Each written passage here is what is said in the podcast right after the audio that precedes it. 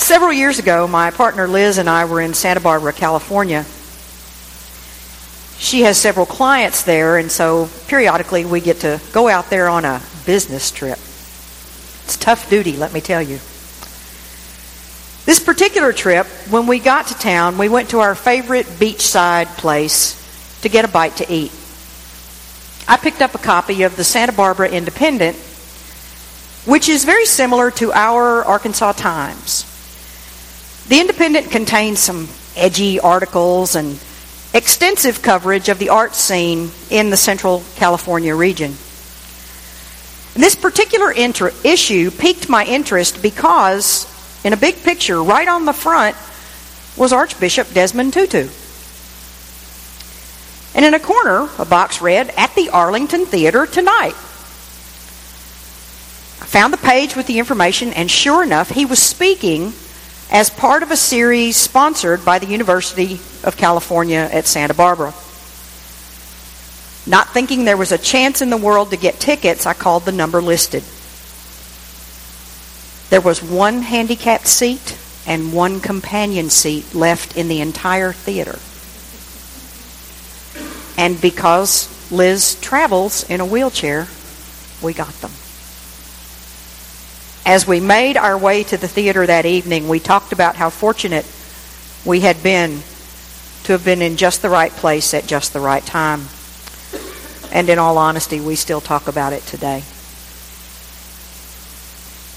The Archbishop's talk was sort of a modified discussion in which he had been some, provided with some advanced questions by some of the students at UCSB. And Archbishop Tutu talked extensively about his work with the Truth and Reconciliation Commission in South Africa in the years following the end of apartheid there. At the end of the talk, the moderator thanked Bishop Tutu and said, You've done so much for your people and the world. Is there anything we here can do for you?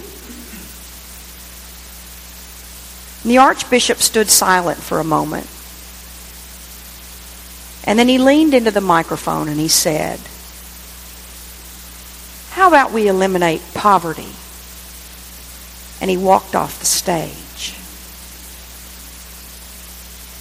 Now, let me tell you, that is not what that crowd of 2,500 mostly white, mostly very affluent people were expecting to hear. There was dead silence for an, a palpable period of time. He had turned them upside down.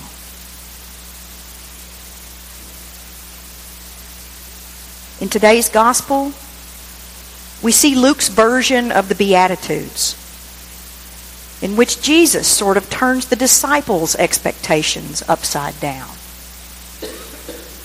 This series of blessings and woes is very similar in a few ways to Matthew's more familiar, more expanded version, but it is also very different. I think Luke's Beatitudes are more pointed. Blessed are you who are poor now. Literally, poor for yours is the kingdom of heaven. Blessed are you who are hungry now.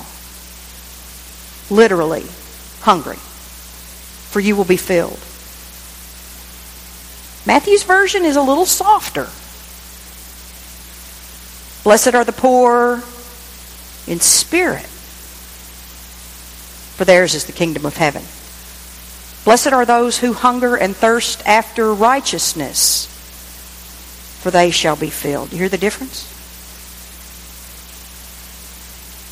Another interesting thing to me is that in Matthew, Jesus goes up onto the mountain and begins to speak sort of down over the crowd. Think in another of another similar image in Exodus. God lived on the mountain in a thick cloud of smoke and that's where he spoke from, and he spoke only to Moses. Very foreboding and kind of mysterious. And the people were afraid. In Luke, however, Jesus comes right down onto a level place, right in the middle of the people. He came down, stood on a level place, and power went out from him and healed them all. Now I don't know if he was if he was healing, you know, one at a time, if he, you know, if it just started and kind of spread through the crowd, or if it just happened like that. But wouldn't that be the coolest thing? If you were there and all of a sudden you felt better. And could you just see it moving through the crowd? And people in the back are going, Where's that coming from?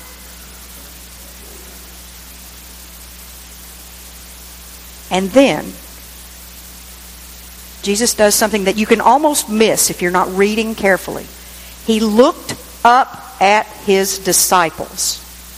They're, they're not in the crowd. They're back there, over there, up probably a little elevated. And he's down here among the people, and he has to look up at them. Direct eye contact. And included them in his message. Blessed are you. No doubt they were probably a little stunned. Wait a minute, is he talking to us too? We better pay attention.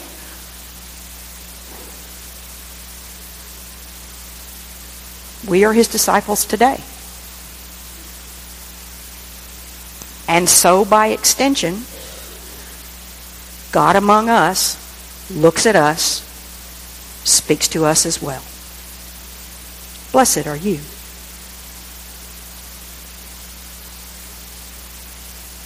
What would that feel like? To have Jesus literally down among us, working and healing us all. And then to have him look up at us. Because I love the earthiness of Jesus. He doesn't mind getting his hands dirty. We see that in lots of places. When he's with the woman caught, and he bends down and he draws in the dirt with his finger. That's my first question if I get to heaven. What were you drawing? What were you writing in the dirt? Or when he bends down and picks up some dirt and makes spit, spit, makes mud with his spit and heals the blind man.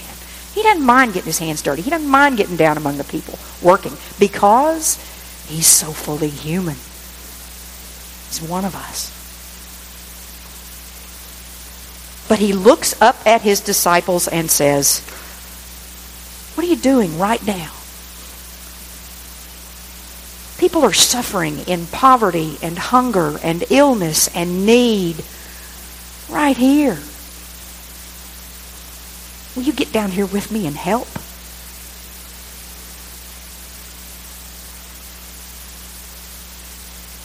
And it's easy for us here in our little St. Peter's cocoon.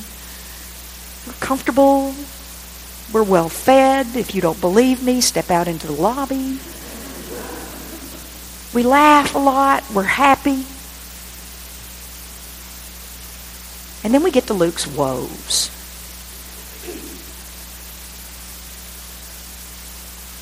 Those woes address some of those things. This is the prickly part. Woe to you who are rich, who are full now, who are laughing now. Sounds pretty damning, doesn't it? But Luke's woes come to us as warnings or admonitions. Not to get so comfortable that we forget to look around us. The things we've been doing so well for so long may need a little shaking up. We can't let that sense of good feeling, that comfort, isolate or insulate or inhibit us from doing Jesus' work in our world right here. There's so much more to be done right here, right now. Now, Here at St. Peter's, our world vision is 2020. We support efforts in Guatemala. We support efforts in Syria because we are called to do so. The Holy Spirit moved in the hearts of the people, and those ministries were born, and they thrive. Same with the food pantry on a local level. It is some of the best work we do. But sometimes I still think our close up vision needs a little sharpening. What, beyond the food pantry a couple of days a month, are we doing right here on Mitchell Street? What are we doing over on Cross Street? Or over on Duncan? Or down on Hairston? What are we doing across the street at the junior high school?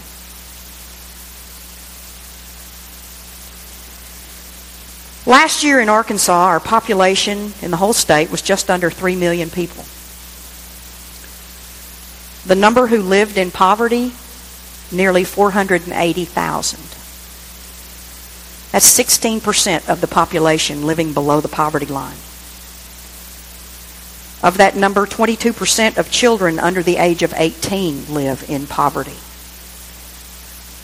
And many of those kids here in Conway are right across the street 185 days a year.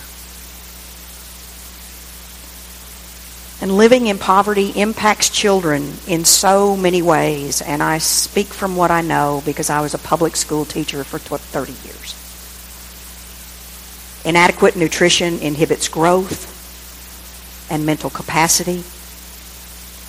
Food insecurity, what a term. Who came up with that? Enhances anxiety, and nine times out of ten will cause behavioral problems. And we rank 50th in the country, dead last, in hunger and food insecurity.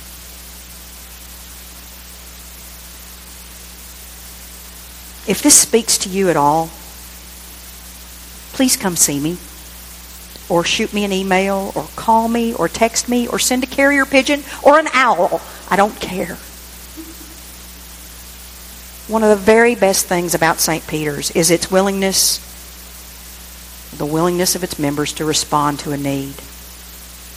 There are opportunities for us to make a real difference, to be instruments of God's grace now. Thomas Frank in Feasting on the Gospels writes The Beatitudes are about a community, standing with the grieving, the poor, the hungry, as Jesus does.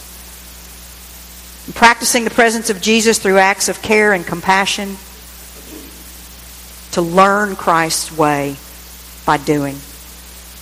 Just act. Just serve. Just help. And that's our calling as followers of Christ. It's who God created us to be. And the good news is that Christ hasn't left us to act and serve and help all alone. He's still right down here on this plane with us, healing and sustaining us all.